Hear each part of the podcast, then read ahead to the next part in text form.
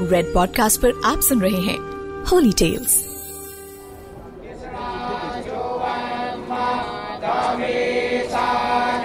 देवभूमि उत्तराखंड के चार धामों में सबसे पहले नाम आता है बद्रीनाथ धाम का, जहाँ भगवान विष्णु को विराजमान किया गया है।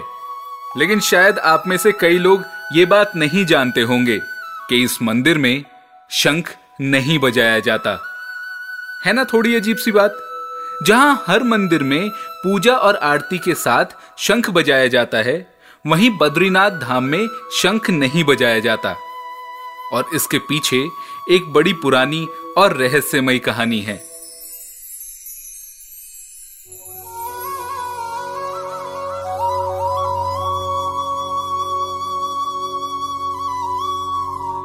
नमस्कार, मैं हूँ हिमांशु शर्मा। और रेड पॉडकास्ट के होली टेल्स में आज मैं आपको सुनाऊँगा बद्रीनाथ धाम की कहानी और साथ ही आपको बताऊँगा अतापी वतापी नाम के दो राक्षसों का वो रहस्य, जिसके कारण बद्रीनाथ धाम में शंख नहीं बजाया जाता। तो आइए, पहले आपको बताता हूँ कि बद्रीनाथ धाम कैसे बना भगवान विष्णु का धाम।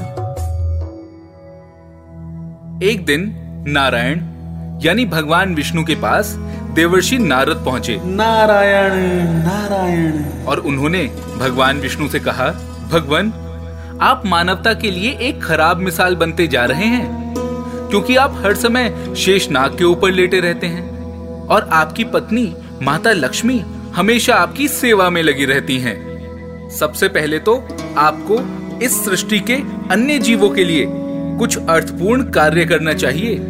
ताकि इस संसार में आपकी ख्याति बढ़े। नारद जी के ऐसा कहने पर संसार में इस आलोचना से बचने के लिए और अपनी साधना के लिए एक सही स्थान की तलाश में भगवान विष्णु नीचे हिमालय तक आ गए। वहाँ उन्हें बद्रीनाथ स्थान मिला। एक अच्छा सा, छोटा सा घर, जहाँ सब कुछ वैसा ही था। जैसा उन्होंने सोचा था। उनकी साधना के लिए उन्हें ये सबसे आदर्श जगह लगी और फिर वे वहाँ उस घर में अंदर चले गए। पर अंदर जाते ही उन्हें पता चला कि ये तो भगवान शिव का निवास है और अगर उन्हें गुस्सा आ गया तो फिर वो कुछ नहीं देखेंगे। ऐसे में भगवान विष्णु ने एक महिमा दिखाई। वे खुद को एक छोटे से बच्चे के रूप में बदलकर उस घर के ठीक सामने बैठ गए और उन्होंने ज़ोर ज़ोर से रोना आरंभ कर दिया।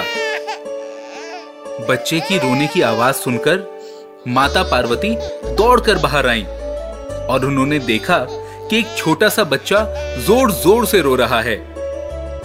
बच्चे को रोते देख पार्वती माता के भीतर मातृत्व जाग उठा और वे जाकर उस बच्चे को उठाने लगी। तभी पीछे से भगवान शिव ने आकर माता पार्वती को तुरंत रोक दिया और कहा, पार्वती, इस बच्चे को मत छूना। माता ने कहा, अरे, कितने क्रूर हैं आप। कैसी नासमझी की बात कर रहे हैं। ये बच्चा बेचारा कितनी देर से रो रहा है। भला मैं इसे चुप भी ना कराऊं? तब भगवान शिव बोले, ये कोई साधारण बालक नहीं है। ये खुद ही हमारे दरवाजे के बाहर भला कैसे आ गया? आसपास कोई भी तो नहीं है। और बर्फ़ में इसके माता पिता के पैरों के निशान भी नहीं दिखाई दे रहे। मुझे तो लगता है ये बच्चा है ही नहीं। तब माता पार्वती ने भगवान शिव से कहा, आप कुछ भी कहें, मुझे कोई फ़र्क नहीं पड़ता। मेरे अंदर की माँ इस बच्चे को इस तरह रोते नहीं देख सकती। और इतना कहते हुए माता पार्वती ने उस बच्चे को गोदी में उठाकर घर के अंदर प्रवेश कर लिया। बच्चा माता पार्वती की गोद में बड़े आराम से खेल रहा था और शिव जी की तरफ़ खुश होकर देख रहा था। भगवान शिव इसका नतीजा जानते थे, लेकिन वे करते तो क्या करते? इसीलिए उन्होंने माता पार्वती से कहा, ठीक है, अब तुम इसे घर में तो ले आई हो। आगे क्या होगा, ये तुम स्वयं देख लेना। माता पार्वती ने बच्चे को खिला पिलाकर, चुप कराकर उसे वहीं घर पर सुला दिया और फिर भगवान शिव के साथ बाहर टहलने के लिए चली गईं। कुछ समय पश्चात जब माता पार्वती और भगवान शिव अपने घर लौटकर आए तो उन्होंने दरवाज़ा खोलना चाहा। पर यह क्या दरवाज़ा तो अंदर से बंद था पार्वती जी हैरान हो गईं कि आखिर अंदर से दरवाज़ा बंद किसने किया क्योंकि अंदर तो उस एक छोटे बच्चे के अलावा और कोई है ही नहीं। तब भगवान शिव ने माता पार्वती से कहा, मैंने कहा था ना, उस बच्चे को मत उठाओ। तुम बच्चे को घर के अंदर लाई और अब उसने ये दरवाज़ा अंदर से बंद कर लिया है। तब माता पार्वती ने कहा, महादेव, ये क्या हो गया? अब हम क्या करेंगे? तब भगवान शिव के पास केवल दो ही विकल्प थे। एक ये कि जो भी उनके सामने है उसे जलाकर वे भस्म कर दें। और दूसरा ये कि वे वहाँ से चले जाएँ और कोई दूसरा रास्ता ढूंढ लें। महादेव, जो सब कुछ जानते हैं, वे जानते थे कि ये घर भगवान विष्णु को पसंद आ गया है और अब वो इस घर को वापस नहीं देने वाले। इसीलिए उन्होंने माता पार्वती से कहा, चलो, हम कहीं और चलते हैं। क्योंकि जो अंदर तुम्हारा प्यारा बच्चा है ना, उसे मैं छू नहीं सकता। इस तरह, भगवान शिव अपना ही घर छोड़कर माता पार्वती के साथ एक अवैध प्रवासी बन गए और वे रहने के लिए किसी दूसरी जगह को ढूँढने लगे और आखिरकार वे केदारनाथ में जाकर बस गए। और तभी से बद्रीनाथ धाम भगवान विष्णु का धाम बन गया, जो उत्तराखंड के चमोली जनपद में अलकनंदा नदी के तट के पास बसा है। कहा जाता है, इसका निर्माण सातवीं या फिर नौवीं सदी में किया गया था, जिसके कुछ तथ्य भी मिले हैं। इस मंदिर को भारत के सबसे ज़्यादा व्यस्त तीर्थों में गिना जाता है, क्योंकि यहाँ हर वर्ष लाखों की संख्या में लोग भगवान बद्री नारायण की पूजा और उनके दर्शन करने के लिए आते हैं। इस मंदिर में बद्री नारायण की लगभग एक मीटर लंबी शालीग्राम से बनाई गई मूर्ति को स्थापित किया गया है। माना जाता है कि इसे भगवान शिव का अवतार माने जाने वाले आदि शंकराचार्य ने आठवीं शताब्दी में नारद कुंड से निकालकर मंदिर में स्थापित किया था और कहते हैं कि यह मूर्ति खुद ही धरती से प्रकट हुई थी। ये तो हुई बद्रीनाथ धाम की कहानी। आइए, अब आपको बताता हूँ कि बद्रीनाथ धाम में शंख क्यों नहीं बजाया जाता? दरअसल इसके पीछे एक अलग पौराणिक मान्यता है, जिसके मुताबिक एक दौर था, जब हिमालय के इलाकों में दानवों ने आतंक मचा रखा था। उन्होंने यहाँ पर रहने वाले ऋषि मुनियों की नाक में दम कर दिया था, जिसकी वजह से ऋषि मुनि पूजा पाठ नहीं कर पाते थे। यहाँ तक कि राक्षस उन्हें अपना आहार भी बना लेते थे। इसी प्राचीन समय में दो दैत्य हुए। एक का नाम था आतापी और दूसरा वातापी। ये रिश्ते में दोनों भाई लगते थे। कहते हैं, आतापी के पास बहुत सारा धन था, जो इसने अपनी आसुरी शक्तियों से इकट्ठा किया था। आतापी और वातापी दोनों ही शक्तिशाली, मायावी राक्षस थे और दोनों के पास कई आसुरी शक्तियाँ थी। आतापी के पास ये शक्ति थी कि वो जिस किसी भी मरे हुए व्यक्ति को आवाज़ लगाता था, वो जीवित हो उठता था। और वो दोबारा से वही पुराना शरीर धारण करके प्रकट हो जाया करता था। वहीं उसका भाई वातापी किसी का भी रूप धारण करने में समर्थ था। वो जब चाहे हाथी, बैल या बकरा बन जाया करता था। एक दिन अपने अहंकार में चूर निशाचर आतापी ने एक तपस्वी ब्राह्मण से इंद्र के समान पराक्रमी पुत्र मांगा।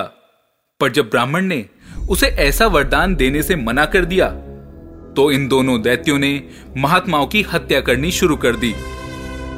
महात्माओं की हत्या करने का इन दोनों का तरीका बेहद ही निर्दयी था। ये दोनों भाई अपने घर महात्मा ब्राह्मणों को भोजन और सादर सत्कार के लिए निमंत्रित किया करते थे। जब महात्मा लोग इनके यहाँ भोजन निमंत्रण पाकर आ जाते तो बड़ा भाई छोटे भाई को काटकर भोजन बना देता। भोजन कई प्रकार के स्वाद और व्यंजनों से पकाया गया होता था। फिर विभिन्न प्रकार के उत्तम और स्वादिष्ट पकवानों को ग्रहण कर, जब तृप्त महात्मा अपने घर की ओर प्रस्थान करते तो आतापी उन्हें कुछ दान दक्षिणा भी दिया करता था। वे महात्मा जैसे ही इन राक्षसों के घर से निकलते तभी बड़ा भाई छोटे भाई को आवाज़ लगाता। वातापी, अरे ओ वातापी, बाहर आ जाओ। और आतापी की आवाज़ सुनकर वातापी महात्माओं के पेट को फाड़कर बाहर निकल आता था। फिर ये आतापी वातापी मरने वाले महात्माओं को बड़ी तसल्ली बख्श तरीके से बैठकर खाते थे। इस तरह इन निशाचरों के पूरे परिवार का भरण पोषण हो जाता था। और कई दिनों के खाने की व्यवस्था हो जाया करती थी। लेकिन इनकी ये चालाकी एक बार इन्हें महँगी पड़ गई। जब उन्होंने यही छल महर्षि अगस्त्य के साथ किया, सप्त ऋषियों में से एक वैदिक ऋषि महर्षि अगस्त्य वशिष्ठ मुनि के बड़े भाई थे। महर्षि अगस्त्य ने कई बार इस धरती को दैत्यों, राक्षसों और निशाचरों से मुक्त किया था। एक बार समुद्री राक्षसों के अत्याचार से देवताओं को छुटकारा दिलाने के लिए इन्होंने पूरा समुद्र पी लिया था। महाभारत के वन पर्व भाग के अनुसार एक बार अगस्त्य मुनि को धन की आवश्यकता पड़ी। वे विदर्भ नरेश की पुत्री लोपा मुद्रा से विवाह के पश्चात धन प्राप्ति के लिए निकल पड़े। ऋषिवर सबसे पहले सभी राजाओं में वैभव संपन्न महाराजा श्रुत्रवा के पास गए। तब महाराज ने उनके समक्ष अपनी आय और व्यय का पूरा ब्यौरा रख दिया। ऋषिवर ने ये देखकर धन का अभाव समझकर कुछ भी लेने से मना कर दिया और इसके बाद वे कई राजाओं के पास गए। लेकिन ऐसा ही हुआ और उनको धन प्राप्त नहीं हो पाया। तब इन राजाओं ने अगस्त्य मुनि को आतापी वातापी के बारे में बताया। आतापी और वातापी ने आसुरी शक्तियों का चोला ओढ़कर महर्षि अगस्त्य को दावत का निमंत्रण भेज दिया। बहरहाल, महर्षि अगस्त्य तो भोजन के निमंत्रण पर उनके कक्ष में जा ही पहुँचे। आतापी अपने शिकार को देख बड़ा खुश था और उसने अपने छोटे भाई को उसी तरह से मारकर उसका स्वादिष्ट पकवान तैयार कर दिया। भोजन ग्रहण करने के बाद जब ऋषिवर उठने को थे तभी आतापी ने महर्षि अगस्त के पेट में बैठे छोटे भाई को आवाज़ दी। वातापी? अरे ओ वातापी, बाहर आ जाओ। पर उसकी आसुरी शक्तियाँ इस बार किसी काम ना आई। इससे पहले की आवाज़ सुनकर वो छोटा भाई पेट से बाहर निकलता, महर्षि अगस्त्य के पेट में कुछ हलचल हुई और उन्होंने अपने तपोबल से देखा तो पता चला कि राक्षस पेट के भीतर ही मौजूद है और वो बाहर निकलने वाला है। तब महर्षि ने तुरंत ही अपने कमंडल से जल लिया और उसे बाहर छिड़क कर अपने पेट पर हाथ फेर लिया। तब आतापी चिल्लाता रहा, अपने भाई को आवाज़ें लगाता रहा, लेकिन आतापी की किसी भी आवाज़ का कोई असर नहीं हुआ। जब आतापी ने दोबारा अपने भाई को पुकारा, तब ऋषि अगस्त्य ने उससे कहा अरे आतापी, तुम जिस वातापी को आवाज़ दे रहे हो, उसे तो मैं पचा चुका हूँ। अब वो भला कैसे निकल सकता है? वातापी को मरा जान आतापी ऋषि अगस्त के चरणों में लेट गया और उनसे अपने राज्य आने का कारण पूछा। तब अगस्त्य मुनि ने उसे धन देने के लिए कहा, आतापी, जिसने उन सभी राजाओं का धन, गाय, घोड़े और सभी कुछ हड़प रखा था उसने उस सबसे कहीं ज़्यादा धन महर्षि अगस्त्य को दे दिया। आतापी, वातापी की मौत से दुखी था और वो मन ही मन अगस्त्य ऋषि से बदला लेना चाहता था। इससे पहले कि वो कुछ कर पाता, ऋषि अगस्त्य ने माँ भगवती को संकट में मदद के लिए पुकारा। इसके बाद माँ कूष्मांडा देवी के रूप में प्रकट हो गईं और उन्होंने अपने त्रिशूल और कटार से सारे राक्षसों को खत्म कर दिया। इस दौरान माता के प्रकोप से बचने के लिए आतापी इतना डर गया कि वो अपनी जान बचाने इधर उधर भागने लगा। और फिर माना जाता है कि वो भागते भागते मंदाकिनी नदी तक पहुँच गया और उसके बाद बद्रीनाथ धाम में जाकर एक शंख के अंदर छुपकर बैठ गया। इसी के बाद से बद्रीनाथ धाम में शंख बजाने पर पाबंदी लगा दी गई है। और ये परंपरा वर्षों से चली आ रही है, जिसे हमेशा निभाया जाता है। मैं हूँ हिमांशु शर्मा और रेड पॉडकास्ट के होली टेल्स में आप सुन रहे थे बद्रीनाथ धाम की कथा। जय Badri Vishal. You are listening to red podcast holy tales return by Himanshu Sharma audio design by Anil Chauhan Send your feedback and suggestions right to us at podcast at redfm.in.